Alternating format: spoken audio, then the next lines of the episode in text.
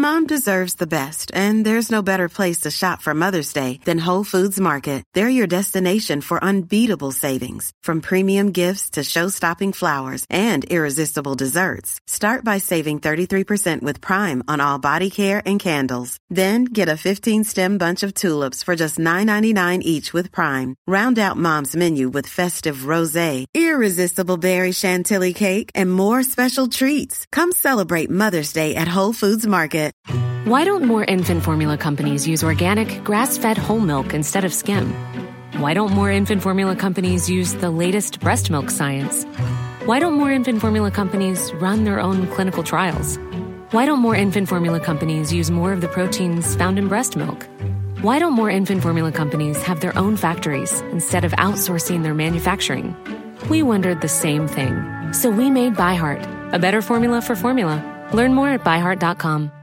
Quality sleep is essential. That's why the Sleep Number Smart Bed is designed for your ever evolving sleep needs. Need a bed that's firmer or softer on either side? Helps you sleep at a comfortable temperature? Sleep Number Smart Beds let you individualize your comfort so you sleep better together. JD Power ranks Sleep Number number 1 in customer satisfaction with mattresses purchased in-store. And now, save 50% on the Sleep Number limited edition Smart Bed for a limited time. For JD Power 2023 award information, visit jdpower.com/awards. Only at a Sleep Number store or sleepnumber.com.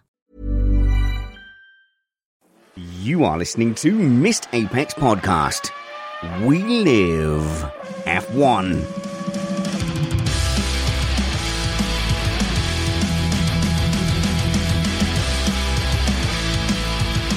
Welcome to Missed Apex Podcast. We've got a new show for you. I'm your host, Richard Reddy, but my friends call me Spanners, so let's be friends. We're an independent podcast produced in the podcasting shed. With the kind permission of our better halves, we aim to bring you a race review before your Monday morning commute. We might be wrong, but we're first.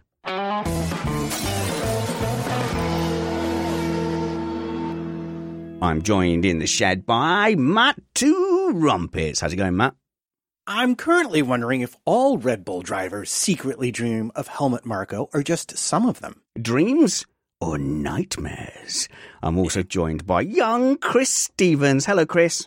Hey, Spanners. As the YouTube viewers will see, I got a haircut, and you're probably going to tell me it's still too long. Yeah, and there is a tradition amongst uh, British schoolboys, at least, of every time you get a haircut, you get yelled at and called stupid. It does look stupid. 100%. We're also joined by YouTuber and up and coming TikTok sim racing star, Scott Tuffy, aka Stuffy. How's it going, Stuffy? Hey, Spanners, thanks for having me. And I don't see the hype in Yuki Tsunoda and think he's lucky to have a contract renewal. I invite you here to my shed, a guest in my home, and this is how you repay me. Let's argue about that now as we catch up with all the big, dirty news. Big dirty news.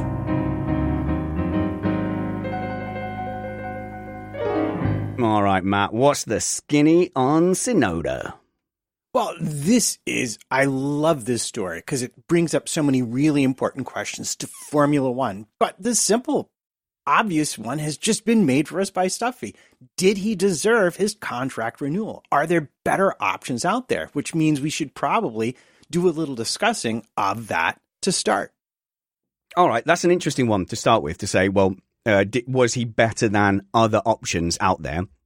And I think they quite publicly were courting the other option of of, Col- of um, Colton Herta, but that was for uh, in anticipation of losing Pierre Gasly, I presume. Yeah. But you know, you have to also you can't directly compare. Say if you thought Yuki Tsunoda and Esteban Ocon were exactly the same, you would stay with kind of the driver you had, wouldn't you? It's like a relationship. There's a tax on bothering to get out of that toxic relationship and moving on. Yeah, I'd suggest maybe you see your eye doctor too, because they are slightly different sizes. But you know, I, I, I may I may have used Ocon uh, to provoke you, but I am really surprised by how negative the reaction has been, and I guess I'm in a little uh, Yuki Tsunoda echo chamber in my own head where I was like, oh yeah, brilliant, he's going to get like a proper and continued shot.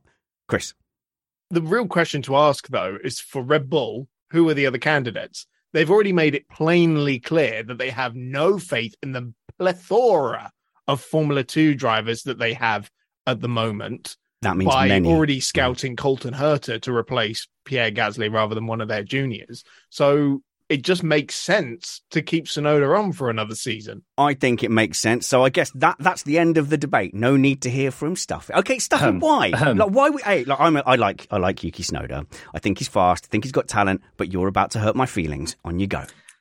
having being fast and being talented is not good enough. The best drivers, the, the best drivers perform well. They're they're brilliant. Max Verstappen, Lewis Hamilton. But the reason they're so good is because how bad they perform.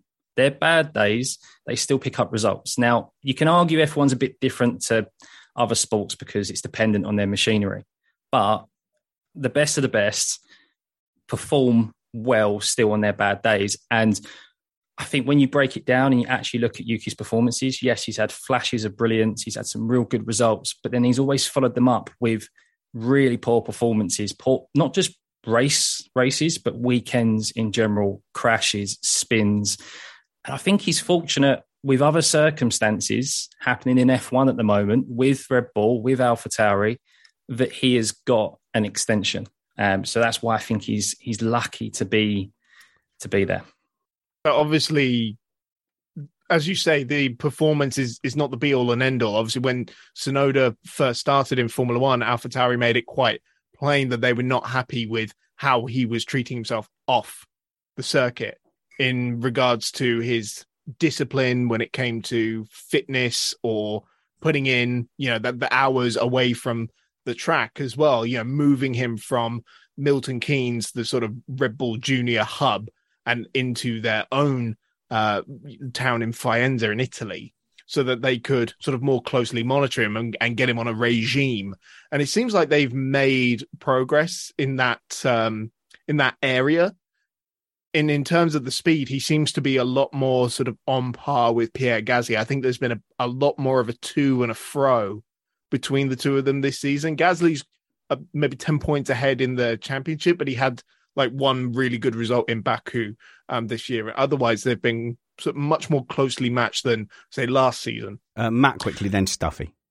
Sorry. Yeah. Matt. So uh, just to get down to some borderline facts, we, we've got Tsunoda out qualifying Gasly six times already this season. At at the halfway mark, I think it was races eight to Gasly, five for Tsunoda, and his best result uh, should have been a six in Azerbaijan, but he had that DRS problem that that that caused him to DNF. And actually, since then, he's picked up another DNF. Uh, when the one race at Zandvoort, when he outqualified Gasly after the break, he had a DNF there as well. So, in terms of a second year driver going against someone who's as experienced and um, I don't know, reputational perhaps as Gasly, it doesn't seem like big picture he's doing all that terribly. Yes, Stuffy. Yeah, and I've seen the Gasly argument come up, but Yuki hasn't scored any points in the last 10 races. He hasn't scored a point since Miami. He's crashed by coming out of the pits. He's had five reprimands now this season, gaining him a, a grid place penalty to start at the back of grid at Monza, where he could have had potential of scoring points there, like Pierre. And since the summer break, Pierre has actually scored three. He's actually um, scored two out of the three races. So it seems like Pierre, they've either done something to the car or Pierre's come back refreshed after the summer break and actually got up further the grid where you expect him to be. And I think going back to the circumstances, I think he's been given a bit of a buy out of his second year because of the regulation changes and because of the flashing performances that he had at the first season. Mm. This is almost his first season again. And then you've got the Honda affiliation as well with Porsche deal falling through. And as you guys said, there isn't really anyone to step up into that position because Gasly is still a little bit in flux in regards to what's going to happen with him. So I agree. He needs to sort of tidy up the act ever so slightly. But Red Bull, when they were looking at Colton Herta, also made it quite plain that they'd rather have a very fast driver that was a bit rough around the edges that mm. they could Mm. smooth out rather than taking someone that was maybe not as fast because it's harder to make them faster. Yeah. It's easier to smooth out the edges. And and Tsunoda is in that same boat, I think. What what are they looking for? You have to think. What are Red Bull looking for? Are they looking for like a solid number two? So in the Red Bull seat, looking at Perez, Stuffy, they wanted a solid number two, and and you know we'll argue next whether they've got one. Uh, but with Toro Rosso, that's a breeding ground for this for raw talent, isn't it? They're looking for um, cheaper parts on their Honda um, Oh, engine. and of course that that's part of it. but it's yeah, you do you do have to argue what are they looking for. But I think other rookies um, and other drivers have been treated worse for better performances, and especially for Red Bull. I think it's just circumstantial that he's got another year, and I, I maybe it's the TV editing as well, but it just seems like that he's always spinning or crashing. And yeah, uh, if he improves next year, I'm happy to say, look, he's massive. Not necessarily hold my hands up because I still have my opinion of Mm. that he's still overhyped. But um, if he improves next year, fair play to him. But last year is definitely last chance, last chance saloon. I think. Matt. Well, this is what I love because I'm become, a- a- as you know, a bit of a, uh, a bit on the issue of how drivers are portrayed in the media and uh, how we perceive them based on that, particularly what's featured on television. Mm. And if I would bet dollars to donuts, if you went back and looked at when Tsunoda was on television, it was whenever there was a problem, a crash, or a penalty, and never, almost never, when he had actually a, a good result. Partly, I think that's because Alpha Tauri have missed the mark in terms of their potential as a team, so they are rarely going to get the kind of TV time that like a Mercedes or a Ferrari get or a Red Bull. But also because if you're a driver in that end of the Formula One ecosystem, you either have to do something extraordinary or something disastrous Yeah. to get any coverage at all. And it and it shapes our perceptions of these drivers and their talent as a result.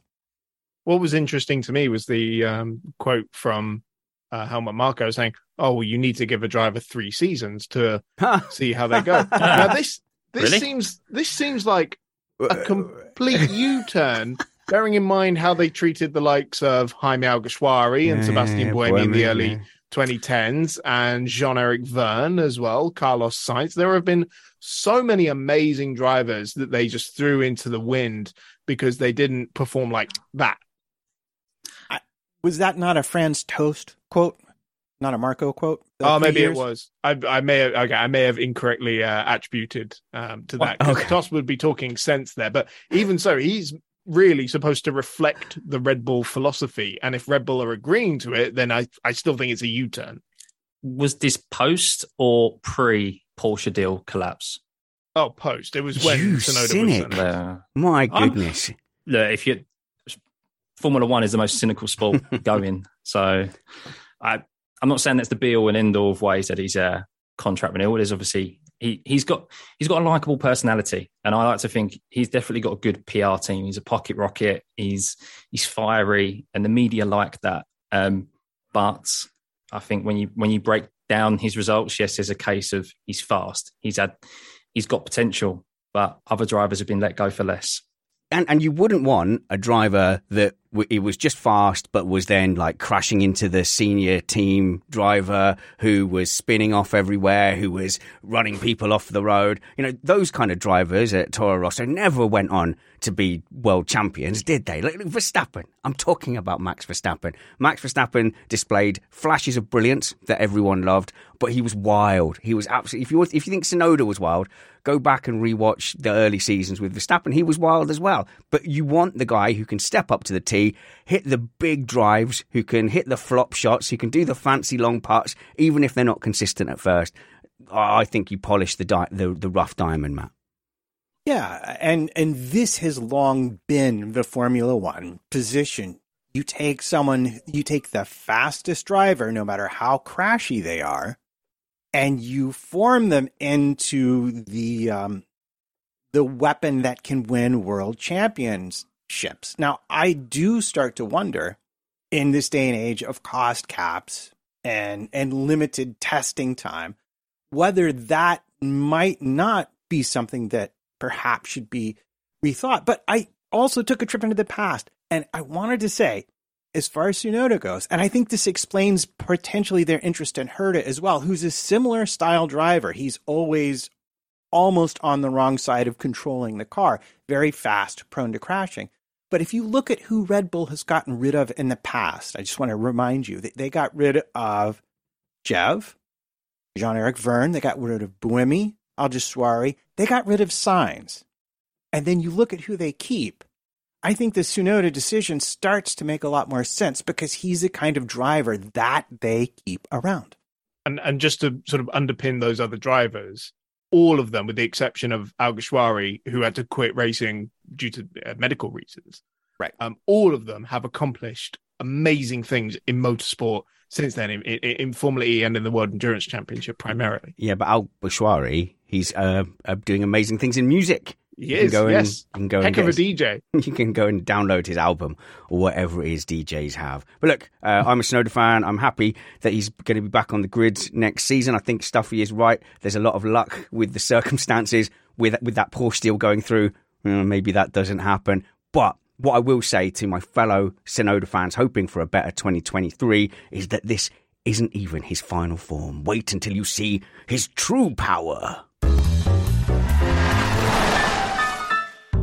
Okay, next, Matt's going to be wrong about Sergio Perez. Perez is next on your your tick sheet, on your news sheet. He is he is getting a bit of a, a thumping suddenly out of the blue by one particular media outlet. He certainly is. And, and this is something that, that I've been noticing, and I have a theory about it. Okay. I think we're starting to see articles and videos about stuff like this because there's not much competition for who's probably going to win the Oh, championship this season, and they still have to generate some kind of interest. And and we all know uh, from our own metrics that Yeah. That in the past, if we ever wanted to have a really good show, we talk about Lewis Hamilton, and then suddenly he wins a race, and suddenly our show numbers go up. So Well, we don't deliberately make Lewis Hamilton win the race to make the show numbers go up, and it could be that we have a slight leaning Hamfosi audience, but there is a thousands of listener download difference between a Hamilton win. Uh, uh, come on, Hamilton, you can do it.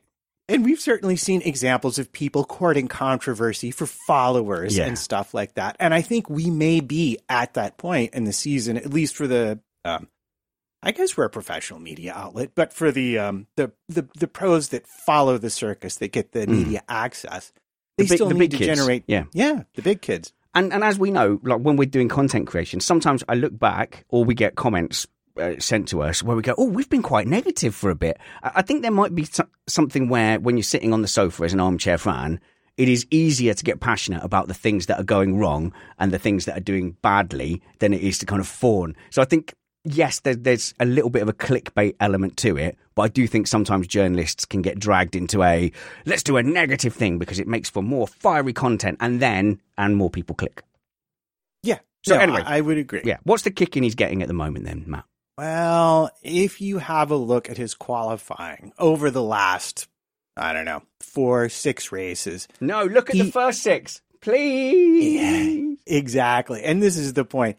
If you if you if you if you pick that right sequence, and that sequence is all later in the season, he's sort of a devastatingly far amount off of Perez to the an average of like close to Stuff, eight yeah. tenths, which is even when qualifying's not that important, is still kind of important.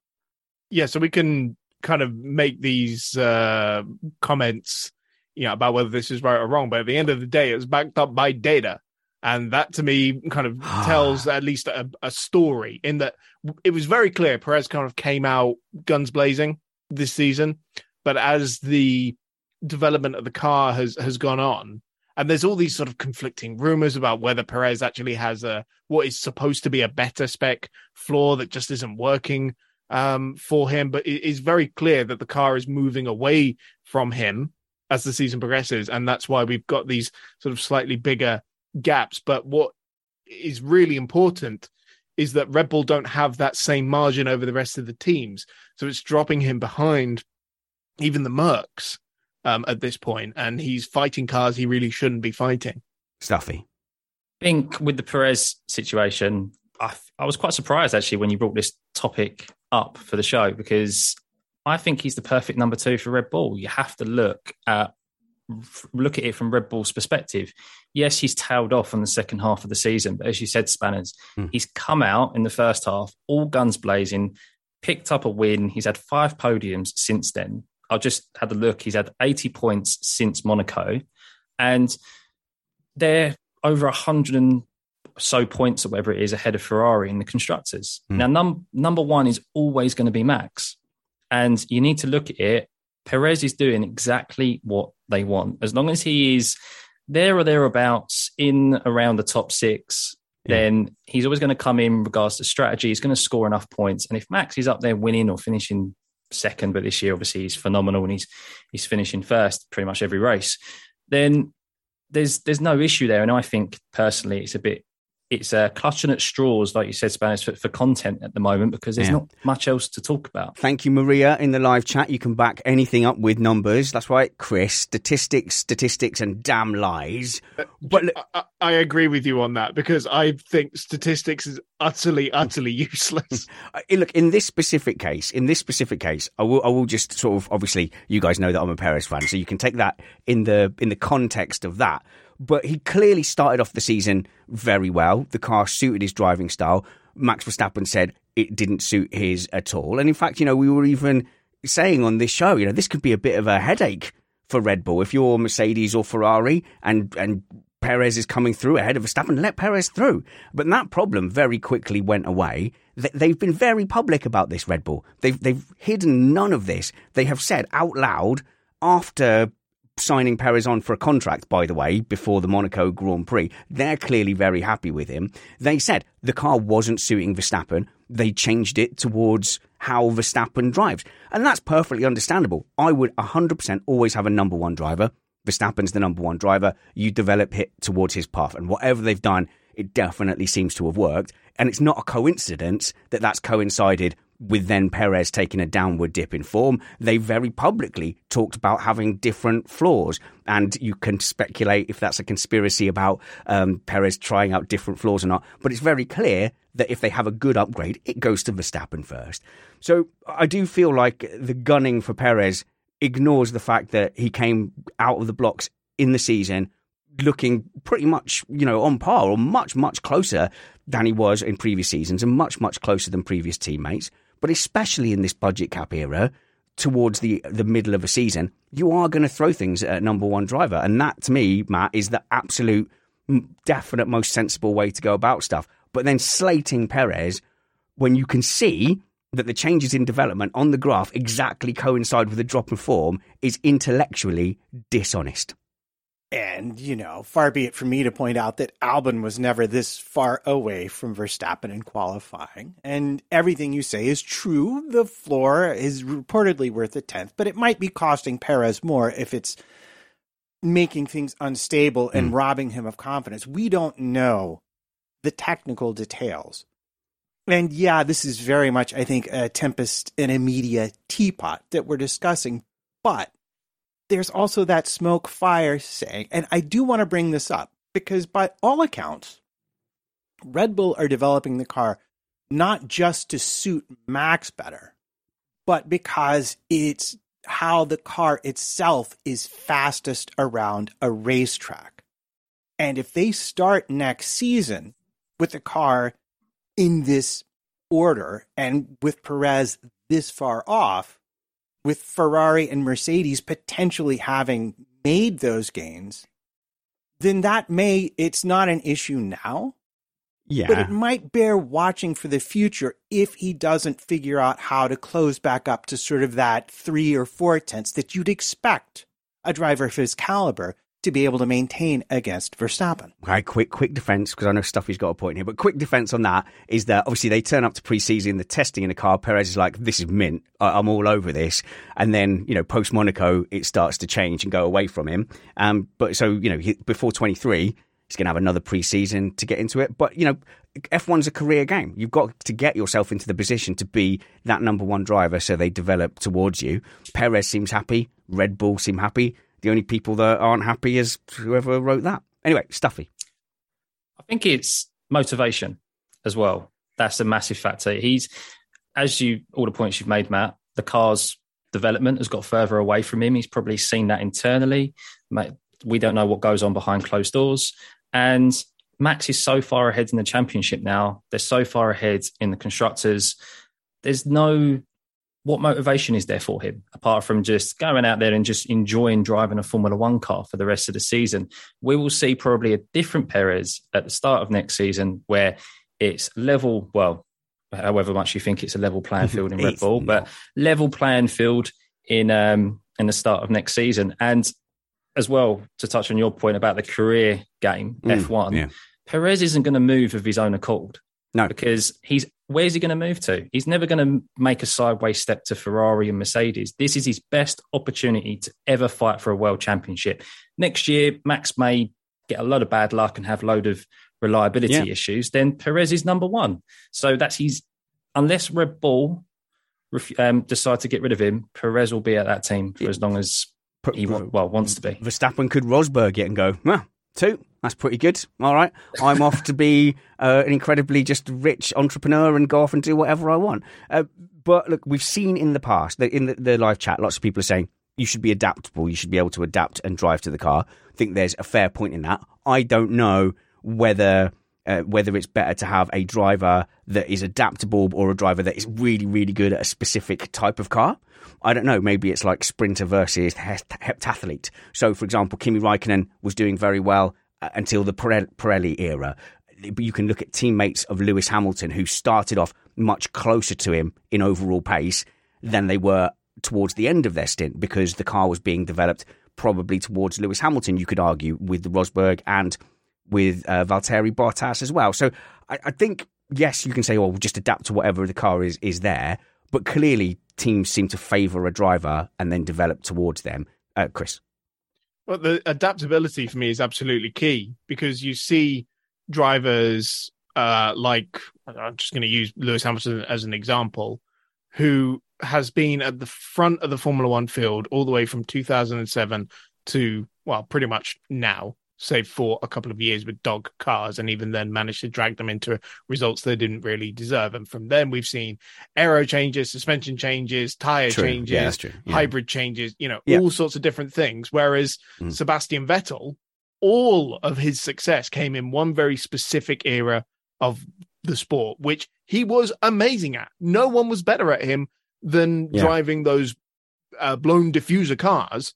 But you see, as soon as he got rid of it, he he couldn't do what he needed to do and struggle to adapt and recreate the same success. So and, and when me, I, the yeah, adaptability is crucial. It is, and whilst I'm not arguing that Vettel is not better than Lewis Hamilton, Lewis Hamilton was also very quickly favoured at McLaren. They mm. weren't developing the car for Kovalainen, were they? And and I think that might have been slightly offset with with Button because I think Button was probably pretty good at playing the political game, and he had 2011 where he definitely had the, the measure of Lewis Hamilton, mm. whilst Lewis Hamilton was off doing whatever he was doing between races.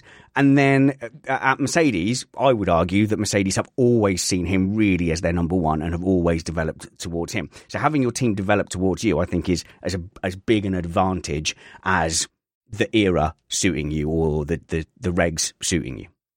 All right, good. Anyway, I think we've covered that, have we, Matt? We've got with some dotted some I's there. Do you want to cross some T's?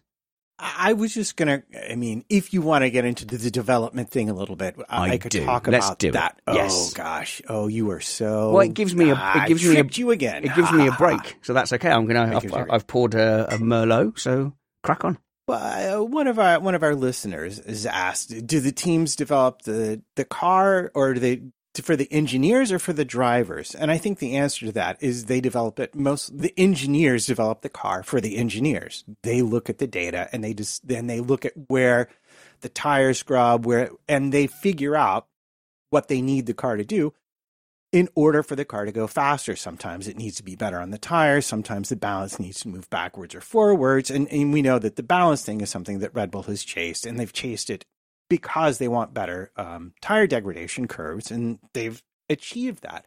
But the result of chasing that has done two things. One, it's brought the car into focus better for Verstappen than Perez. And two, it has made this disparity between the driving styles of Perez and Verstappen really obvious to people in a way that it was less so earlier in the season. Mm.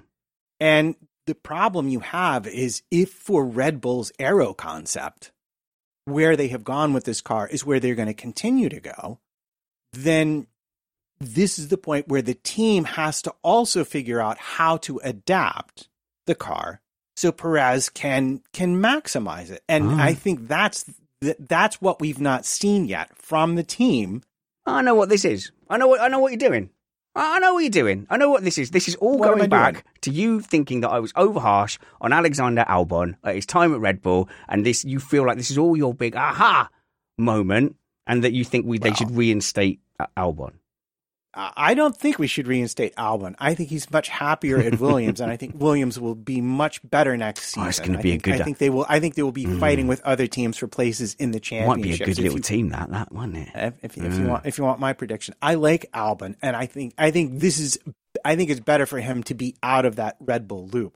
But I would say you are correct. I I do think that the, the job Perez is doing could have been done by Albon as well. All yes. Chris, I think my my last point on this: if you see more than a second between teammates, that is not down to the drivers. That is down to something like in- like McLaren. No Yeah. one Unless- in Formula One is a second slower. Oh, than- okay. Should we should we should caveat that Mm. stuffy? Yeah, go on. Unless it's uh, Williams and your Nick, your name's Nicholas Latifi. Don't you dare! I'm already Oh, heartbroken. oh. I Really? Sorry, such yeah, he's a big Latifi fan. You forget, Really? because- Yeah. yeah. you don't know the story. It's because I must have been a with him big fan of the memes. That's the only reason why.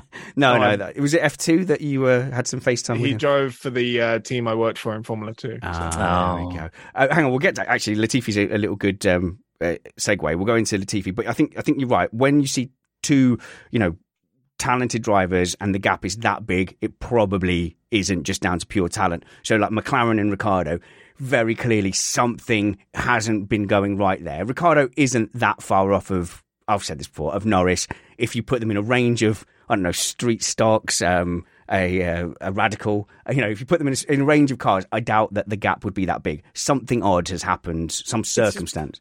Put him back in the Alpine, he'd be much closer. Yeah, well, there you go. I, I, and I'm starting to form a theory of McLaren and and how embedded Norris is into the DNA of McLaren. You- I'm getting some nods from Chris. Oh man, Bring it on, bring it on. No, Piastri has got his hands full next season. I think if there was a rookie driver better equipped to take onto it, it was Oscar Piastri. Uh, but for sure, he's walking into Norris's camp.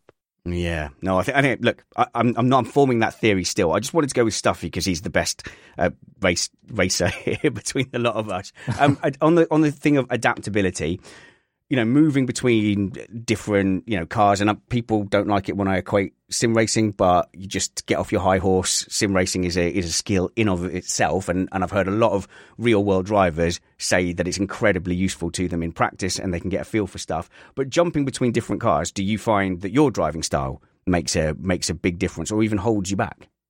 One hundred percent. Yeah. Um, which why what Nick De Vries did at Monza was Oh, so- so so, impressive Yeah. because I could I've never had the luxury of racing in real life. Don't don't um, apologise. You're glorious for, for who you are. So the only thing I had to compare it to is jumping from different cars Yeah. on iRacing, which is as close to being in a real life car as you can without actually being in one. And yes, jumping from a Formula 3 car to Formula 1 or GT3, they're also very different. And it's very noticeable how they handle and how different you have to drive them. And it takes a good few laps to to get into it. I could not just jump from race to race if I wanted to, because I would just end up causing myself so many issues and crashing into people. You, you know, I So- even I even find that if you just change the setup, I I'd have to learn it all from Yeah. scratch. And um, so I, you know, I that, I'm not a professional racing driver. I do things kind of like uh, paint by numbers. So I go, oh, okay. Um, if I broke there and I was in too slow, so I'll brake a little bit later next time. Oh, I turned there, that didn't quite work. Turn a little bit next time. That's probably why I'm not a professional racing driver. it's, it gives you a real appreciation to how hard it must be in real life and Mm. Yeah. a real appreciation to the junior drivers who win consecutive formulas, Yes. i.e. Piastri. George Russell, like because they're going from such different cars. And it's not like they can jump into that car and run hundreds and hundreds of laps before yeah. they do a race because the regulations state they can't do that. So, I mean, yeah, it just yeah. gives you a full appreciation to them and hats off to Nick de Vries because that was just phenomenal. So speaking to our pro driver Brad Philpott, and when you know he's coaching me a bit on a, a, sim or whatever, I'll say to him, "Well, where did you brake at turn three? And he literally goes, "I don't know." And to me, I go, "What? How can you not know?" Like I'm looking at those marker boards, going 100. One Mississippi, two Mississippi brake, and that's how I kind of work my way through through a lap. And he he is just feeling by looking at the corner and, and sensing the conditions how to get around that corner. So yeah, it's, it's it will be very interesting to have a deep dive with someone about instinctive racing, perhaps, and maybe a more kind of learned style, which I think a lot of people said Nico Rosberg was really into the numbers, studying the graph, studying the data, Chris, to get to get up to Lewis Hamilton's raw lap times.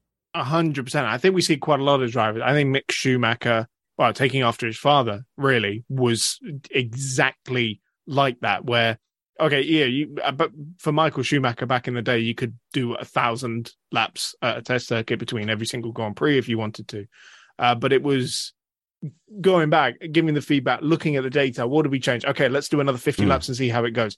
And it, it's it's those kind of little uh, details rather than just kind of yeah. jumping in and, and and knowing exactly where you are pretty much straight away. But so long as the end product is roughly similar, it doesn't really matter how you get from A to B. Mm. So I won't risk any more sim racing chat to upset people, uh, but if you do want to see Stuffy's stream, I do recommend you go and check it out. The links will be in all the show notes below. And what I love, Stuffy, is how you're going through your stream and you're talking through the races, and it is all so calm. I can't. I've tried, and I don't think I can do what you do because my head, I go from flash to bang so quickly that my iRacing streams would just be an X-rated affair. But you're just you're effortless as you're talking through your race. I I try to. I used to be very angry on the golf course growing up, ah, and I've uh, I've calmed down as I've got older. But you clearly missed my stream last night. Um, I really got the ump with the track. I crashed out myself. Um, but yes, it, it, I'm, I'm doing F1 watch alongs now as well, which oh, is uh, oh, oh, so really, you're a direct really competitor. Enjoyable. Okay, Matt, don't put his no, links in the no, show. No, no, no, Missed Apex banner down below. You know, it's uh, ripping, ripping the the MA crew. So uh, yeah, no, it's good fun. That is such an amazing skill. And Spanners, do you remember when uh, Brad at the karting event? This was a couple of years ago now when we had we could talk to him in the middle of the race and he was just so calm, just like, "Oh yeah, I'm going to pass Van Gene now," and he would do it. yeah, and that's why I would love to hear more in-car stuff. And we got a good email about the in-car stuff. I think I might address that midweek. But sorry, Chris. Let's segue to the thing you're sad about. Oh, Chris, I think you're the one person I know that genuinely was rooting for Latifi. The oh, journey is gonna is officially coming to an end now. I don't think there's another seat for him. I think most people are of the opinion that he wasn't up to scratch for the pinnacle of Formula One. But you you did keep through all that time finding little glimmers of hope, like an FP1 session or, or, something, and you would be yeah. leaping on it. Did you truly believe that there was some F1 level talent there to be unlocked? Uh not not pinnacle F1. No. Um I think Nicky got a, a, bit of a bad rep, but not many people know about uh, this this weird mystery illness when uh, Formula Two changed cars in what was it 2018. He missed all the testing, so he's really on the back foot uh, back then. And about halfway through the season, he started to sort of kick into gear, and it was all sort of coming together. So he was in F2 maybe a year longer than he he should have been. But um, and then when 2019 hit and he just kind of came out of the ground running, winning three, four weekends in a in a row. Um, and although he ultimately lost the title, I did think, okay, maybe maybe you know there is actually something there. I, I never thought he was going to go and fight for a world championship or anything like this, but I just I wanted him to do well, and I was always rooting for him to to make a, a development uh, and to, to to push on and to do something good. And I'm sure he's still going to have a, a, great career in, in motorsport. I think he he could have the pick of any, pretty much any world endurance championship seat he he wanted, for example, and go and do Le Mans. Stuffy. Um, Latifi or Go Tifi, as he's commonly referred to, is going to go down in legends with names such as Raghunathan and Pastor Maldonado. But it's no, because Raghunathan was like shutting Was his he? eyes in high speed No. corners. At least Latifi actually made it to F1. Maybe that's why he crashed so often, Chris. He was shutting his eyes through corners. Yeah. But um, Latifi, the now in the coffin for for him was Nick De Vries. Um, Oh, Nick De yeah, Vries jumped yeah. into that car at Monza. Okay, a, a track where the Williams was going to be stronger than it is rounds, higher downforce tracks. But for someone to jump in in the circumstances like they did and to take it to an eighth position in a, a fighting pack as well, it wasn't like he was running out on his own the whole race. In the manner that he did, just showed, I think, to the bosses of Williams that we've actually got a car that can pick up points here. We've got Alex Albon, who's who's had a few good results for us. If we had a se- if we had that second car fighting up with him, the strategy calls we could make, and the, the potential points they could have got. Yeah. As you said at the start of the show, Spanners, I think we could see a good Williams next year, depending on who the driver is they bring in, because there's a few rumors on who Mhm. they're going to bring in. So Yeah, and I, I think we'll talk about that. But I do need to point out that of all the Williams drivers, it is indeed Latifi with the highest points Oh, don't do this. in Ah. recent history, and and there's no denying that. And I, I I do want to get on board with with Chris a little bit in that uh, like I look at his performance and his performance in Formula 1 doesn't match my expectations and I expect there is some kind of a reason for it. I think that reason is probably very confidence related. Mhm.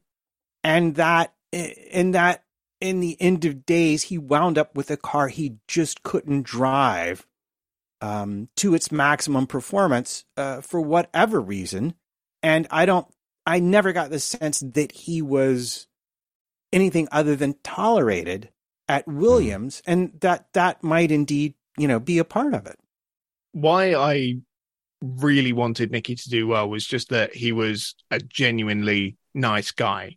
You know, the, the son of a billionaire, you would expect a bit of attitude, a bit of ego. There was none of that with Nicky at all, uh, or at least, at least when you know, he, when he was in Formula Two, and um, he was just like one of the few people in the team that was happy to see me at Silverstone, for example, because the team are just like, well, what are these media people doing? They're the PR people, the social media. God, what a waste of time. We just want to make the car quicker. Whereas Nikki was actually taking the time to say hello and get to know us, and you know was uh, kind of happy to see us. Is your whole Latifi defense based on like, oh, he like, are you hungry, Chris? I've got a bit of leftover sandwich, and he's giving you a bit of leftover sandwich.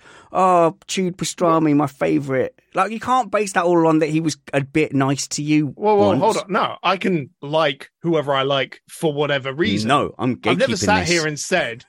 I mean, I've said it jokingly, Yeah. but I've never genuinely said that he's the best driver in the world or anything. I just wanted him to do well. Stuffy. Uh, it's a very similar. Not not you, not you, Chris. Obviously, there's personal reasons why you wanted Nicky to do well, and I think most of the time, depending on unless it's Nikita Mazepin, I think most of us want drivers to come into Formula One and do well in in some respect. But it's very similar sentiments to Daniel Ricciardo. He's a lovely guy. People are, are so sorry to see him go, but he hasn't performed for the last three, four years. Same as Nicholas Latifi. Okay, arguments he didn't have a strong car um, to even fight in the midfield when he was against George Russell. But he had, there was, unless George made a serious mistake, he never beat him. And then Albon's come in, and then the Nick De Vries situation. It's um, new American owners as well, new ownership. They've clearly seen we don't need that money anymore that he brings. And um, yeah, we're going to take a different approach. See, Stroll had it better at Williams, didn't he? He he had Sir- Sirotkin to kind of cut his teeth against, and the, he had a bit more of a kind of an, an easy path. To be fair to Latifi, he had Russell and then Yeah. Albon and then Nick De Vries. So think like genuine talents up against him. But I think you know that has highlighted the golf when you go, well, okay, he's a genuine buy-in driver, and Williams were a team that needed a buy-in driver, and I don't think they're that team anymore. I don't think any of the teams are going to be that anymore. So it sort of makes sense. Yeah, I, I don't know. Like you said, Stuffy, that De Vries was the nail in the coffin because I think we, we all know, and the team know, Latifi was there for a reason, which was more financial support than for uh, driver talent. And unless there was that that reason, the need for that money was no longer there because they found it elsewhere, then they were always going to need him for that reason. So clearly, somewhere along the way this season, Yeah.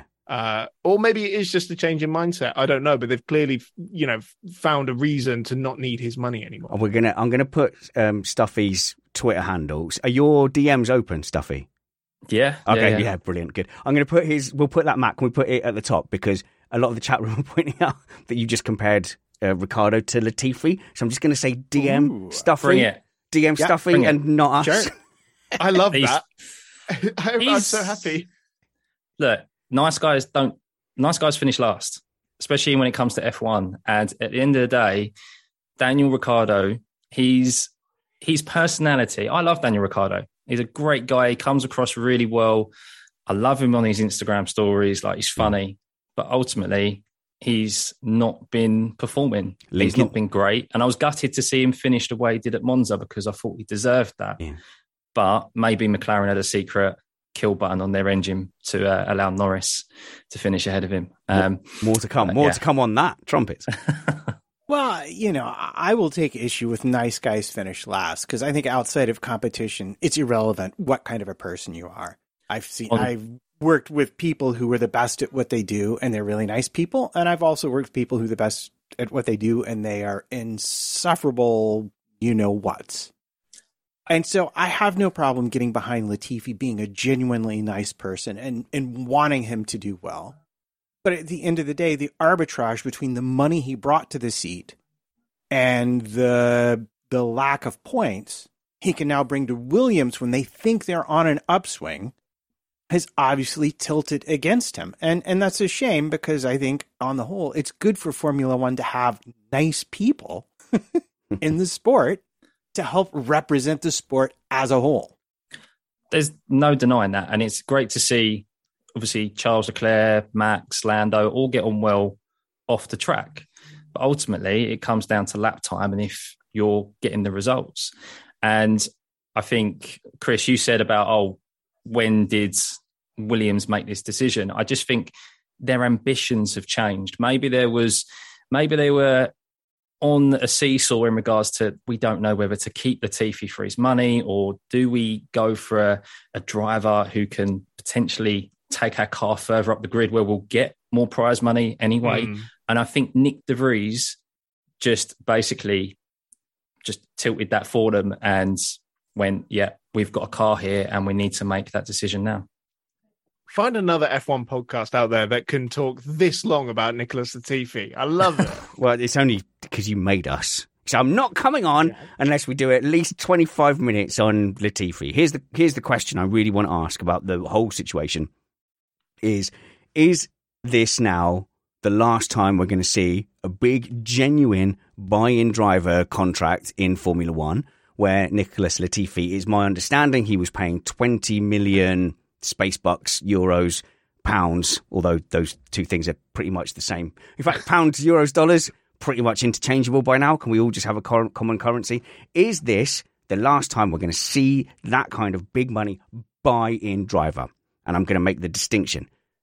Not someone who's got backing, not someone who's picked up at McLaren age 10, someone who literally comes to a team and contributes more to the team out of personal money than they take in whatever nominal salary that they they want to say. So I would say that Latifi and Stroll, their personal connections put more in than they take out because I believe Latifi gets a salary of like eight hundred thousand or whatever. Stroll draws a salary from Aston Martin. So I would still class those as buy-in drivers. Are we going to see another big buy-in driver contract again in F1? Stuffy. I hope not. I don't think so. I think what we're going to see now is we're going to see dri It's, it's going to it's going to tilt slightly to drivers being picked on their commercial value, Ooh, Similar- take. similar to how it is in kind of football and, and kind of other sports, where they bring a player in or they bring some bring a driver in for their commercial value and the money they can make, because of how big the sport is growing now, especially with Drive to Survive. And I think personally, this is why Red Bull were trying to get Colton Herta because he is an American IndyCar driver. He's known to the American fan base. And they're trying, I think, whichever team capitalizes on getting the first American driver in this new era of fan is going to bring in the big bucks, which is why Logan, I think Logan Sargent is really being talked about a lot in that Williams seat because that is a massive cash bonus they'll get from uh, from commercial. So I think it's going to swing more that way, mm. and we're going to get people brought in for their commercial value in the, the regions where they're big then um, necessarily here's the money for me to have that seat.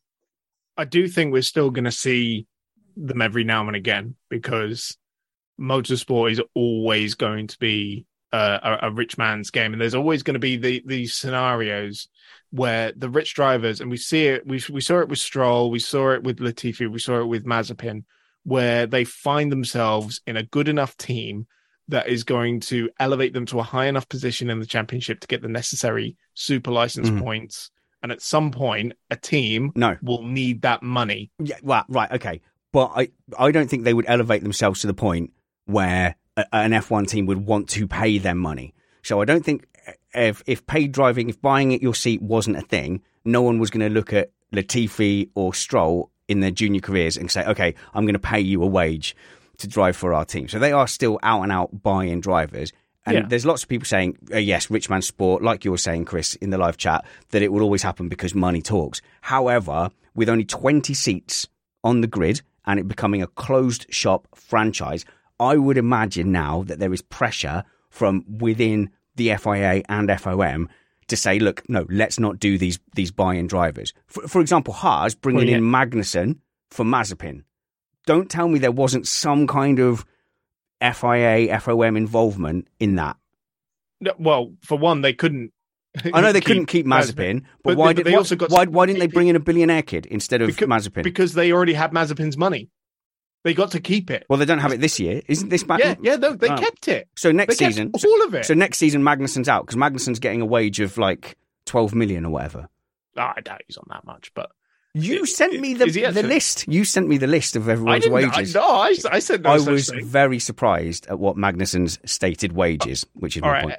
All right. Anyway, I, I still think there's always going to be a time where a team is desperate for money and they will take a pay driver over Mm, I, a, a, a, very good driver. That's it's, it's always going to crop up. I, I honestly, I, I, honestly feel like there's a there's a drive from from F1 itself to say no. We need this is actually it's not. We've got the attention of the world on us now, and it doesn't look good at all for us to have these buy-in drivers. And I, I wouldn't be surprised if there's chats with the teams when it comes to selection that no, we don't want another Latifi Mazepin. Uh, Matt, then Stuffy.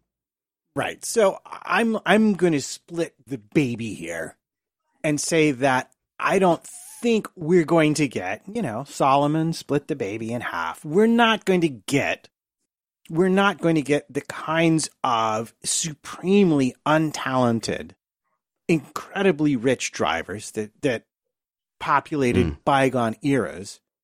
But I, I think I tend to agree with Chris. You might see a good enough rich driver getting a drive over a better but much much poorer oh, okay, driver okay, okay, yeah. in certain in certain instances, which is not perfect, but you know, I guess we could call it progress. Yeah, I, suppose you could have a driver that would say, "I'm willing to drive." Okay, I know I'm this, the same as Derek Turnipson there, but I am actually mm. willing to drive for uh, for one million instead of ten million. Give me your seat, Stuffy.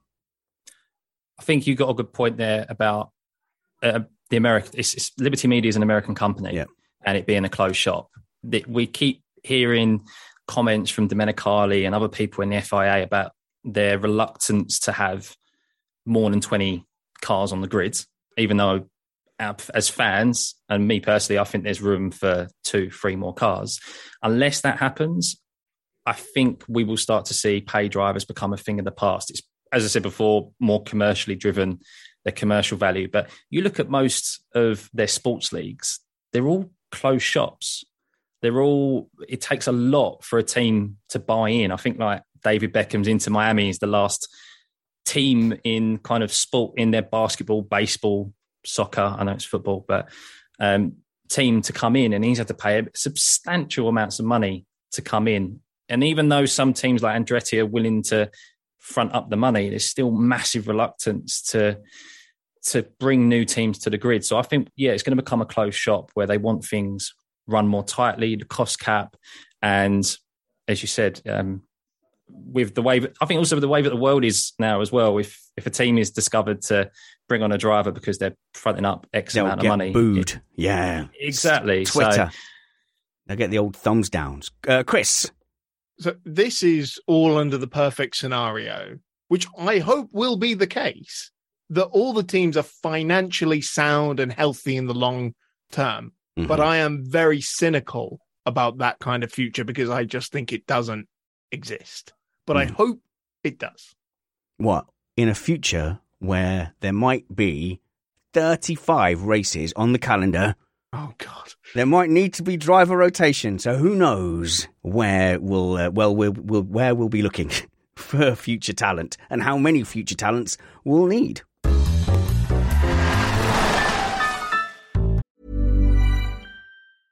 Mom deserves the best, and there's no better place to shop for Mother's Day than Whole Foods Market. They're your destination for unbeatable savings, from premium gifts to show-stopping flowers and irresistible desserts. Start by saving 33% with Prime on all body care and candles. Then get a 15-stem bunch of tulips for just $9.99 each with Prime. Round out Mom's menu with festive rosé, irresistible berry chantilly cake, and more special treats. Come celebrate Mother's Day at Whole Foods Market. Ryan Reynolds here from Mint Mobile. With the price of just about everything going up during inflation, we thought we'd bring our prices down. So to help us, we brought in a reverse auctioneer, which is apparently a thing. Mint Mobile unlimited premium wireless. Ready to get 30, 30, bit to get 30, bit to get 20, 20, 20, bit to get 20, 20, bit to get 15, 15, 15, 15 just 15 bucks a month. So, Give it a try at mintmobile.com slash switch. $45 upfront for three months plus taxes and fees. Promo rate for new customers for limited time. Unlimited more than 40 gigabytes per month. Slows. Full terms at mintmobile.com. A lot can happen in the next three years. Like a chatbot may be your new best friend. But what won't change? Needing health insurance. United Healthcare Tri Term Medical Plans are available for these changing times. Underwritten by Golden Rule Insurance Company, they offer budget friendly, flexible coverage for people who are in between jobs or missed open enrollment. The plans last nearly three years in some states, with access to a nationwide network of doctors and hospitals. So, for whatever tomorrow brings, United Healthcare Tri Term Medical Plans may be for you. Learn more at uh1.com. Well, we don't want to exceed the hour, so we'd best get on with the calendar chat. But before we do, uh, you've listened this long. It's not even a race review show, so you must think we're kind of okay. I'm going to ask you a favour.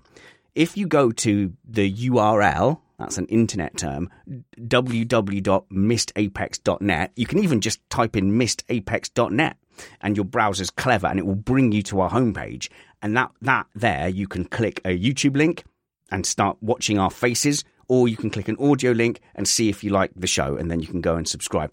What I would ask is just please tell you're our secret weapon, you're our advertising budget. If you could just tell one other person, one other person in your world, WhatsApp someone, hey, if you are looking for an F1 show, check out missedapexpodcast.net or just post it on your social media. Even if you've got two Facebook friends and three followers on on Twitter, this is the kind of ground level word of mouth that we rely on. You're our secret weapon. You've boosted us up in the iTunes charts recently. Thank you so much to everyone who left us five star reviews on iTunes. We've we've had probably about 50 or 60 since the last show worldwide. When I asked people to leave a five star review, they've all been lovely and great for morale. So leave a great iTunes review and just tell one friend that if they want an uh, um, an F1 podcast. I nearly said iRacing because I'm looking at Stuffy there. But if they want an F1 podcast, they should check out Missed Apex Podcast at missedapexpodcast.net. Just one person, please. Even if it's Derek, one person.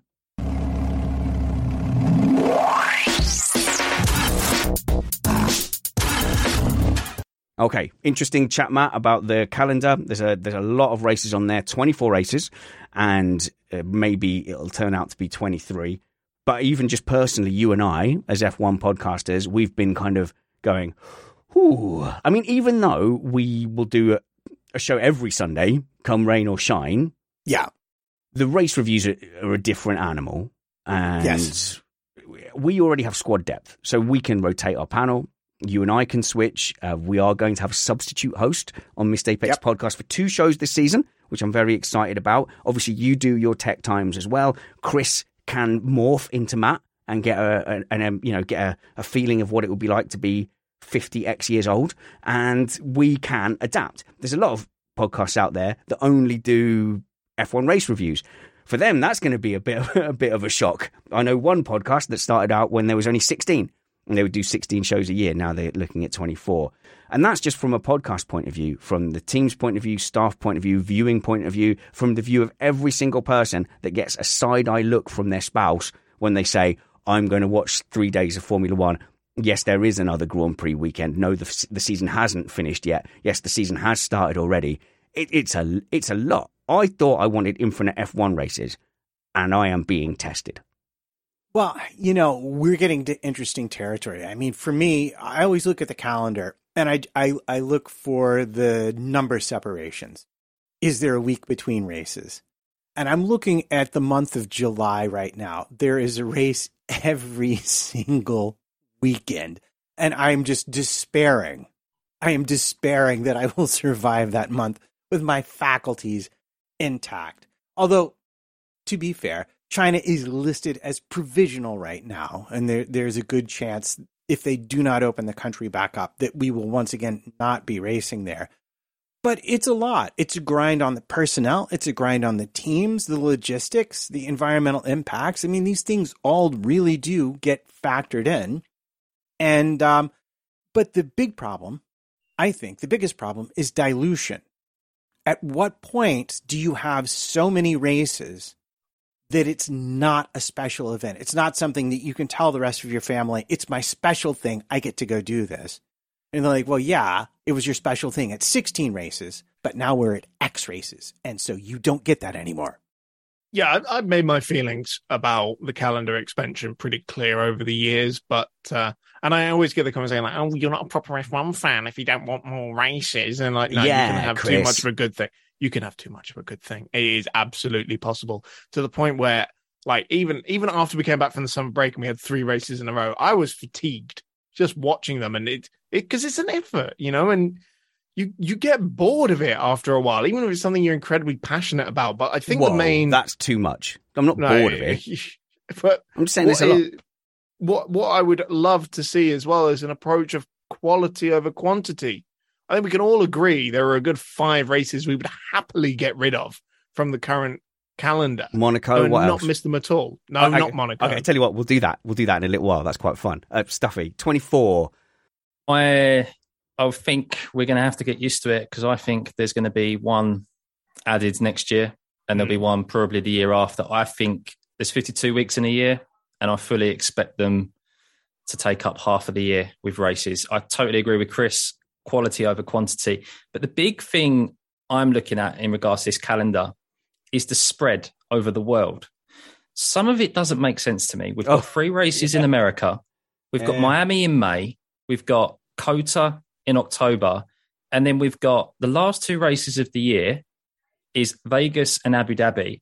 That's a night, there's a week in between them, and that's a 19 hour flight that I've Googled there. Um, it just, the just logistically, it doesn't make sense. And as fans, some of us will be sitting there going, more races, the better. I've got more F1 to watch. Yeah. Some people will just watch the races. They won't, they won't necessarily be into it all over the weekend, like say we are. True. But what about the the people actually work in F1? what I mean, even if I was single and I was young, I'd be sitting there going, Jesus, that's a that's a lot of traveling I've got to do. It's stressful enough going on holiday, let alone doing that No, 26 no, times a no. year. Let's have mo- no more talk of sympathy for them. They are living their dreams and they will dance for our pleasure and entertainment. Of course, that is a very serious topic. Um, we might get to that in a second, Chris. I mean, not to mention testing Oh, as yeah. well. Two Yeah. preseason tests, one postseason test, maybe even a, a mid-season tire test as well if they go back to doing things uh, like that as well. And you know, you, you're absolutely right. This this expansion with the spread over the year of the various continents comes after they said they were going to try and group races together so that we would have. They grouped you know, them together. a- yeah, the, between that- they, they did they've grouped them together between March and, and December. Uh, yeah, exactly. Just one I big mean, lump. I mean, thank God we're not going into December again, though, because you remember last year it was a week before Christmas before the season ended. Yeah. That was utterly ridiculous. Uh, okay, I think look, let's look at the the calendar in a little bit more detail. There's there's not many like surprises, but things like China coming back and you know uh, Imola, which was kind of a stopgap race, has made itself a permanent fixture, helped by a little bit of of aqua from the sky, and uh, th- things like Brazil, Mexico, United States, uh, Qatar, oh, the, the Saudi race, which hasn't really been been thrilling, is still on there for that season as well.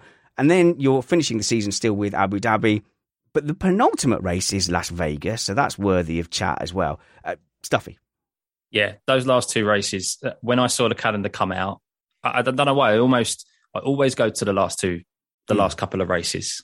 Um, I don't know, maybe because I'm hoping that for one year now, Abu Dhabi will no longer be no, our last race That's on locked calendar. in. That's Last, locked in. last year was an exception, but anyone who's anyone who's joined F1 recently, Abu Dhabi is generally a snooze fest, Mhm. and uh, apart from one long straight, which is a boring overtake anyway, it's it's shocking to me that Brazil has been replaced as for that as the last race of the season. And to see Vegas and Abu Dhabi, the guys have probably got the most money to chuck at Liberty Media, um, be the last two races of the season. Um, didn't impress me at all, and neither does the Vegas track that I've seen as a layout. Um, as I saw someone on TikTok describe, if you actually look at the track map and turn it upside down, it looks like a bear.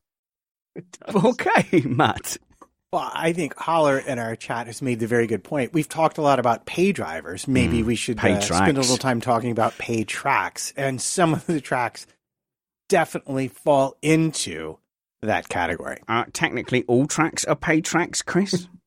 Oh, exactly. No, I mean, look, uh, we all know that oil-rich countries are paying a fortune and an awful lot more.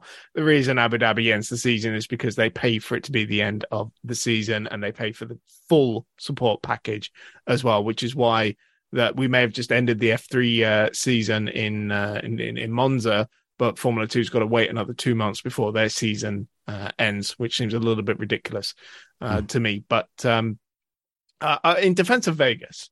Um, Okay, let's I talk. will, I let's will talk, no longer. Let's talk Vegas. yeah. No, I will. I will no longer judge a racetrack by the outline of this until we actually watch a Grand Prix on it. I will not judge it because for me, um, I really disliked the idea of the Baku circuit until I actually saw Yeah, it in qualifying, and it's- it it's was amazing. What?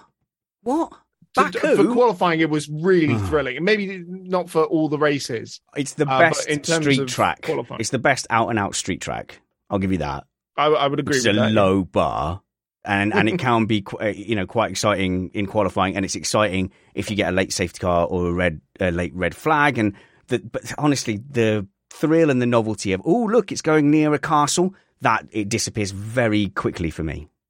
Matt, Right. So um, I, I have feelings about Baku. There are certain Oh. tracks that are random chaos generators, and that's what makes them interesting. And I think Baku absolutely falls into that. It's an exciting race because really, at any moment, any person could do something stupid and pinball half the field out and just cause utter chaos.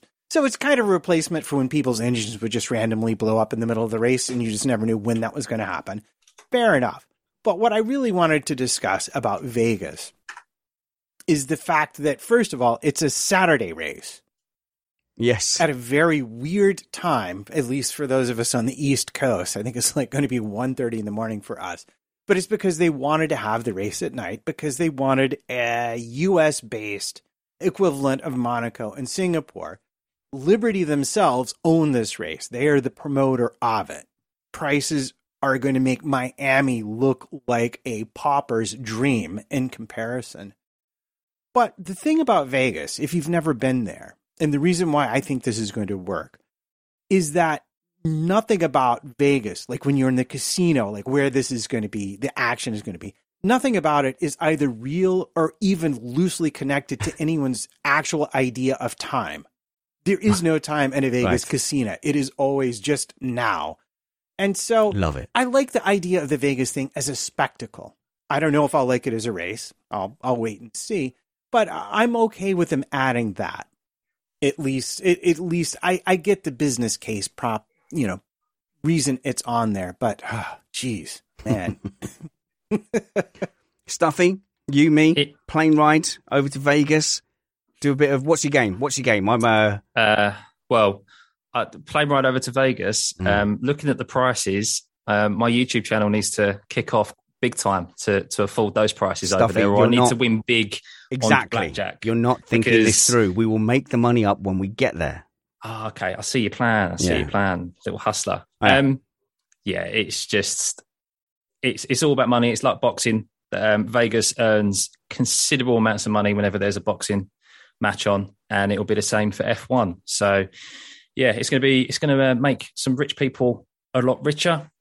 Is it going to be good for F1? I don't know. I'm just I'm looking at the track map again, um, and it just I don't know. There's nothing there that really appeals to me, and we've got cars now that can follow a lot closer than previous years, and there's not I don't know. There's nothing there that really I see we're going to get the thrill Mm. that apart from as Matt said, maybe some chaos, a red flag or a safety car throws Oh, up some interesting There'll stuff be a for safety us. car, but I'm sure. the actual on track overtakes, I think it'll be quite boring. It'll just be down that long kind of back straight slash curve. Um, but at least, at least our favourite track is uh, confirmed for another few years, though. Um, Spanners right in the middle there, Monaco, May the eighth, May the twenty eighth. oh, okay, let's come back to that. Let me take a deep breath, Chris. Oh yeah, and the same weekend as the Indy 500 as well. My birthday weekend, and that is just a fantastic Sunday for me. But no, I wanted to just um just clarify. So Saudi Arabia will be remaining at the Jeddah uh, street track that we've had two Grand Prix on. Um, it seems like the plans to move that to a permanent Grand Prix facility have been pushed back a little bit because, well, it actually takes some time to build a racetrack. It turns out, um, and uh, Qatar that was supposed to be moving to a downtown Doha street track, and it looks like instead they're going to upgrade the Losail circuit instead because it's cheaper. But we like that circuit, so we are okay Yeah. with that. It wasn't Um, necessarily the best race in the world, but I think with the 2022 cars, it could be quite good. And in terms of a, a you know, for qualifying, it was it, it was mega. Yeah, well, and one of the interesting things that we don't see on this incredibly lengthy calendar is South Africa, which was all entirely supposed to be there. And I happened to find um, some information out about that. And apparently, the failure of, of South Africa to be on the calendar was down to the F1 appointed local promoter not delivering on their financial guarantees. But I liked it more because they discuss how many people were involved in this. Because, you know, this is the thing like how many people we were arguing about this last week. Seven different organizations were involved in trying to make this one race happen the FIA, F1, Motorsport South Africa, Kyalami, the South African government department of, wait for it, sport, arts, culture, tourism, local government, and then the local promoter. They all have to be on the same page. Everybody has to get all their various acts together, or your track does not, in fact, get its Grand Prix. I talking about South Africa, I think one of the only positives about that falling through is that Spa was only renewed because of South Africa falling through. Otherwise, we wouldn't have Spa next year. Now, I you can argue that some of the races haven't been that No. great the last few years, but it, it just holds a special place in our heart, and it's still one of the Yeah. oldest tracks around. that I think should just always be there in F1. Yeah. Um, but otherwise, I think Spa. I don't even think Spa's renewed for 2024. I think that's still in in flux. So yeah, that could still be going. Spa needs to invest in just one, like in tennis at Wimbledon on centre court. If it's raining, they just put a big roof over it. If they just do that for Spa, I think we'll be okay, Chris.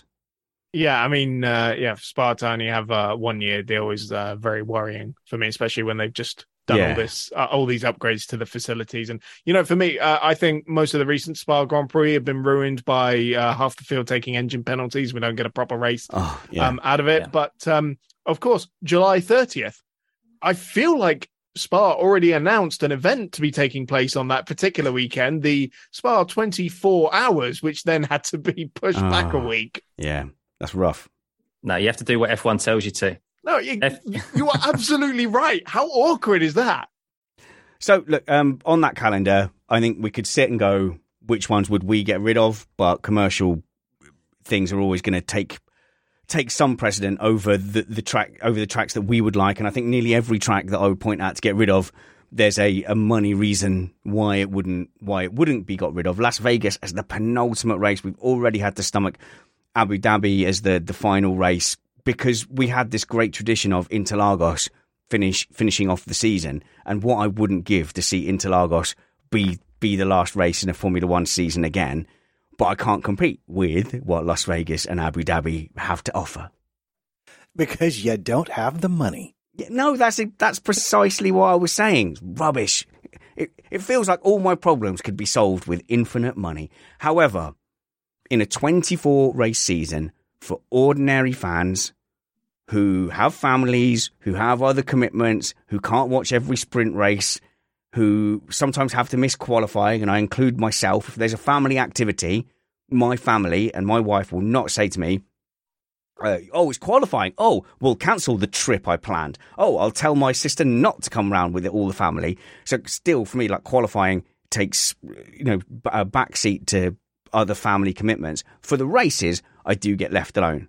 I have not yet told my wife that there are going to be 24 races next year. So what I will say is that if there is the full 24 race calendar, I am going to miss two races it's a lot. With the sprint races and everything else, I'm going to take two races. I'm going to pick two races that I'm not going to watch and that I'm going to have this fantastic crew step in and do a good production. If there's 23 races, I'll only miss one. And I'll tell you what that race is going to be. And that is going to be Monaco. I'm going to put my money where my mouth is. I am, I am so fed up with Monaco still being on the calendar. It's been renewed for another three years. Nothing happens on a Sunday. Everybody sits there and goes, "Ah, but it's the majestic nature of it. You have to be there." They're re- Did you see the time where they nearly touched the barrier, but they didn't quite? I, I, I've had enough. I've had enough of sitting through Monaco race weekends. Uh, I'm just going to miss that one out. Okay, you, you'll happily watch eight hours of preseason testing for, for three days, but you won't watch the Monaco That's Grand that's Prix. about but anyway, that's expectation management, though. Ah, What- well- do- why do I watch preseason testing? Well, don't don't expect anything from the Monaco Grand Prix. Then then you'll never be disappointed. I've done that Gah! for two decades. It's a Grand Prix. It's a race. It's meant to have something happening. I just, I'm fed up of it. I'm fed up of people telling me I'm supposed to enjoy that when, when you obviously are not going to enjoy that. Look, Spanners, here's what you tell Mrs. Spanners. You don't tell her it's 24 races or 23 or whatever it is. You just say, "Oh yeah, there's a there's an extra race uh, next year," and then it doesn't sound so bad. I guarantee you, if you skip Monaco, it's going to be the year someone ends up in the harbor again. Yeah, sure, it rains or something like that. And yeah, there's always the exception that proves the rule, Stuffy. Like this year's. All, all you need to do in Monaco anyway, Spanners, is, is check uh, check the BBC text on a Saturday evening. Yeah. Whoever's starting first will finish. Unless it's a Ferrari, then they might finish third or fourth. But um, yes, it's, I I agree. It's a track that Formula One has outgrown, and There's a, they need to change. There's a As I theory- say with with Monaco Yeah. programs in my background, but it's um, You're a yeah, shill. I- You're really a shill. There's some suggestions that I'm saying this because I've been secretly offered uh, seats at the Monaco Grand Prix, and I just want the week off of podcasting. It's not true, Chris. What um just just on the very brief detail about that is I I think because it's on the calendar that means that it's no longer sort of controlled and promoted by the Automobile Club de Monaco and that it's actually Formula 1 that's going to be taking care of the TV coverage and the promotion So- and the running and things like this. So you mean we won't get a stroll replay when there's one Yeah. overtake Oh of the whole track? Oh, that Yeah, was exactly. amazing. You mean we, we, we mean you mean we won't get to see that overtake any that that replay anymore of Stroll? See, Oh. even, even that was good. Even this season, where there was that bit of rain to start with, because there is a reluctance to go out and go around a street track with no runoff when it's pouring with rain. There was a little bit of excitement at the beginning, which quickly settled down into into a completely normal Monaco Grand Prix. No, not, not just a street or like any track. You could be in in Mm. Dubai, or well, not, not that it ever rains in Dubai, but uh, the you know even or Spa or and one of these circuits, COTA, and they would still sit there for 20 minutes going, oh, now it's still spitting. Yeah, yeah, but COTA can be a Grand Prix without rain, whereas Monaco needs something True. like that to, to make it an event. Okay, so let's end this segment and the show by asking our panel which two races that they would miss from the F1 calendar. And look at them Googling F1 2023 calendar. I'll give them some time to find that by saying which ones that, that I would miss. So obviously Monaco, I'm going to go for that. Just just watch it be like the most amazing race somehow, but I doubt it. Um, let's see. This the one I would want to miss probably would be Las Vegas because uh, because I know that it's there for commercial reasons. I feel like it's all being tilted towards what the venue and the city can do rather than to a TV audience. I am going to make the second one. Oh no, they're really close together. I was going to make the second one Miami. And I know that will ex- upset the powers that be because they all listen, don't they? But Miami. So Monaco and Miami, I would give them a miss if I had to miss two. Who's ready? Matt, which two are you missing? If you're not ready, I can say another one. No, I, I'm ready. Um, hmm. I'm just, I'm, I'm actually trying to decide: am I going to miss them for like reasons of personal Oh, yeah. convenience or uh, or excitement in watching the Hmm. races? All- Because all- personal all- convenience, I, I ditch China and Australia in a heartbeat because they're like at three o'clock That's true, in the that's morning true, for yeah. me. But uh, if we're talking about exciting racing, I don't know. Uh, That's All that's this Phil of, screams I had the calendar ready to answer this question, by the way. I did. I've already got mine. Well, Should fine, go ahead. Then. Fine, Chris. You've interrupted. Go ahead. Yeah, he could All do. right. He could answer it, but he doesn't want to now because of your insulting interruption. Well, I'll just say you already said Miami, didn't you? Yeah. So, Yeah, you can I mean, agree. I You can agree. sp- speaks for all of us. really, no one wants Yeah. Miami back. Um, so for it, I don't think it's necessarily ones I would miss, but just ones I want off the calendar, which are Jeddah. That track gives me anxiety. hmm oh yeah, And, no, it's uh, dang- it, that has got it's, that, that's like the most. I was I thought that was getting replaced, but that track terrifies me as Mm. a spectator, and like I feel like I'm all their mums. You know, I'm just like, no, stop, slow down, just in case there's there's one round the corner. Doesn't help. There's missiles being thrown um, in the background at oil factories as well. Uh, yeah, and there's um well, there's a few there's a few of those. I mean, we might not get uh, Azerbaijan for similar reasons as well, and I'm I'm sure Sochi's not going to pop back on the calendar anytime soon. But I feel like those kind of topics are, are usually a little bit outside of the remit of, of this show. Oh no, Sochi's not. Uh, yeah, oh yeah, no, yeah, what yeah, are we no, going to do? That great track. Oh no. Uh, the other one is, of course, Abu Dhabi. I just what a what a waste of a finale. All right, uh, Stuffy. Then what are you missing? I'm going to pick two that none of you have chosen, Ooh. and this first one is going to rile up uh, a big proportion of the fan base, and that is Zandvoort. Just Oh no! Please, no, not Zandvoort. purely for racing, Yeah. it's just a bit boring. It's it's like Monaco. Whoever's into the first corner, we had Oh. the safety car this year. Throw up. We had we had the safety car or the Tsunoda situation. Yeah. Throw up some interesting. I do, I do like the. Tr- I have to say, I do. For me, it's a bit like Monaco. From from watching the drivers go round there, Mm. like on qualifying on the limit, it's fun to watch. But from a racing perspective, it's just a little bit meh. That's my that's my opinion. I think Hungaroring is a fairer comparison. But Hungaroring has been proven to throw up very very good races. Zandvoort, I know we've only had two years, but Mm. the two years we've had there have been a bit meh for me personally. And then the second one is Mexico. Mexico is another Oh, race, but just down into the first corner, and then Mm. it's over and done with. It's very boring. But that's so that you know, but both of those tracks are only on the calendar to suit two very specific drivers to cater to their fan bases. It's it's like what Spanner said. Uh, it was very novel at first. Oh, they're driving through a stadium, and then it's worn off. It's not like they're driving through a stadium at 200 miles an hour. They're driving through a stadium in The stadium- first and second the- gear, and the- it's boring. the stadium is awesome. It, oh, it's and I don't doubt that it is. Zandvoort Mm. is awesome for a party atmosphere, but for racing, no. That's and that's what I watch F1 for. I don't know. I, I, I love. I like that turn one and then the banked left hander. Is that turn? No, I think that's turn three. The banked left hander turn three Talking I- I- Zandvoort. Yeah, Zandvoort. Yeah, I think that's one of the best corners on on the calendar. Yeah, but it's just a bit boring. It's Oh, not watching qualifying was great because they're on the edge and you going back to iRacing, like you, you drive it and it's like, oh, this is this is really good to drive. Yeah. But actually racing is boring. It's Yeah. just And I- and the I two think- races, the two races that we've had there anyway, um, and it's only due to a safety car that that threw up anything interesting. And with Mexico City, ironically, the thing that is the big feature, the stadium, is the thing that kills the racing around that Yep. track. So didn't Yes. it didn't it used to go outside of the, the stadium and Bring then go back down Errol Talda. Yeah, So before the stadium existed, it used to be just one long Hmm. sweeping right hander from before where they turned right to go into the stadium now all the way through to the start. Yeah.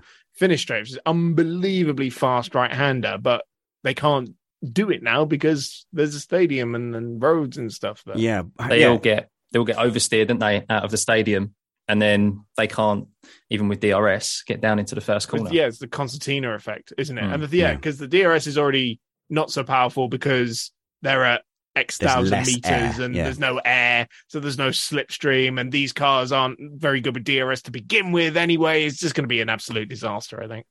And Matt, that's you finally. And uh, I know, I know you were all over this, but the other two just too impetuous. But now, which two races would you miss? Oh, which two races would I miss? Uh, if it was all about the racing, Yes. I think Abu Dhabi would be one of them, and uh, yeah, Monaco would be the other. Monaco and Abu Dhabi. Uh, Chris. So, Chris Fonseca, can we bring back Malaysia? Yes, Oh, please. yes, can we? That was such a great, Great track. track. Oh, I've just realised that Istanbul isn't on there. So of the of the COVID rescue tracks, Oh. Mm. I, I think that a lot of those deserved at least a, a spot on the rotation. So Mugello, Yeah, Uh, hundred percent. And go on. didn't Turkey resurface their whole track because they knew F1 was coming, or was that before? no, well, they did it but- for F1, but be- it was not up to snuff. and it was But- no, no, no. Oh yeah, that was It- it- super slippery, wasn't it? it hadn't first time been on for long enough, so a lot of the resin was coming to the surface, and it was super Mm. slippery. And I, and didn't Portugal have a similar issue as well? Well, I don't think it was uh, Hmm.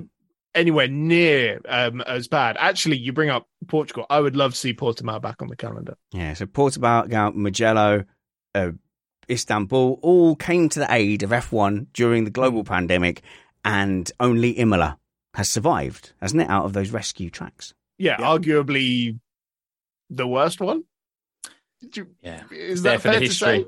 It's there for its history. I think All we right. argue about tracks being there for its his- for their history, but Imola is probably It's, the too, one it's that too small, it's too tight. It is a great track. It is too small for Yeah. modern F1. If they want Yes. another Italian track, it should be Mugello. Hmm. yes. Excellent. Well, that was that was a good chat, and I regret instantly saying that I'm going to miss a, a race next season because I I just feel like it's going to be the one, isn't it? Like one in eight Monacos is interesting.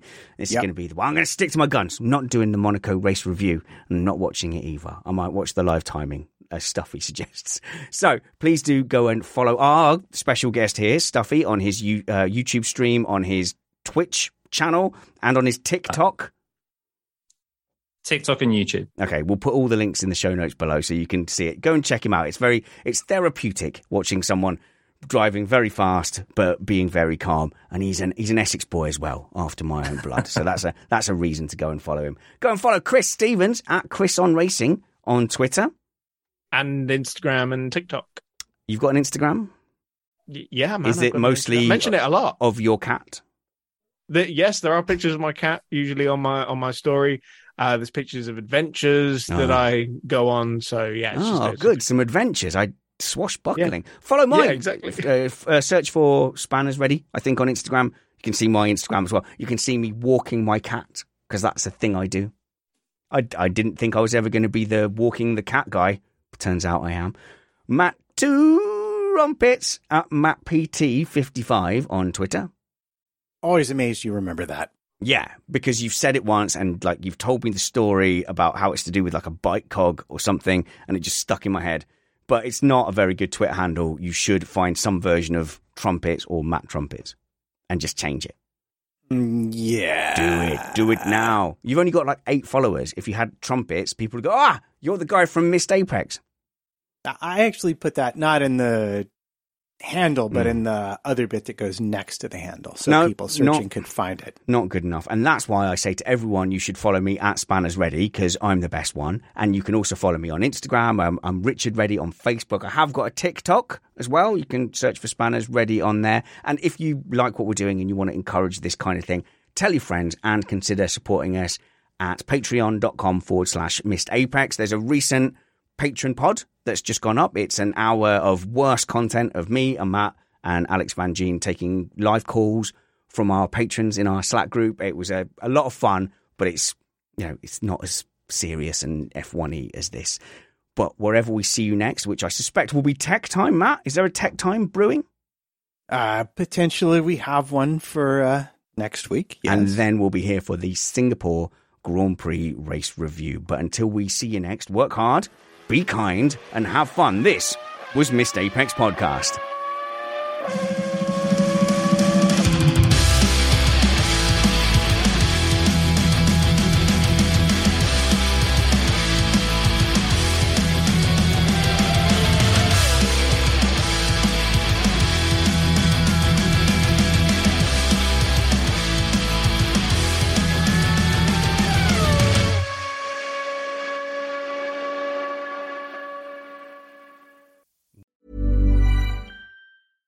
Small details are big surfaces. Tight corners are odd shapes.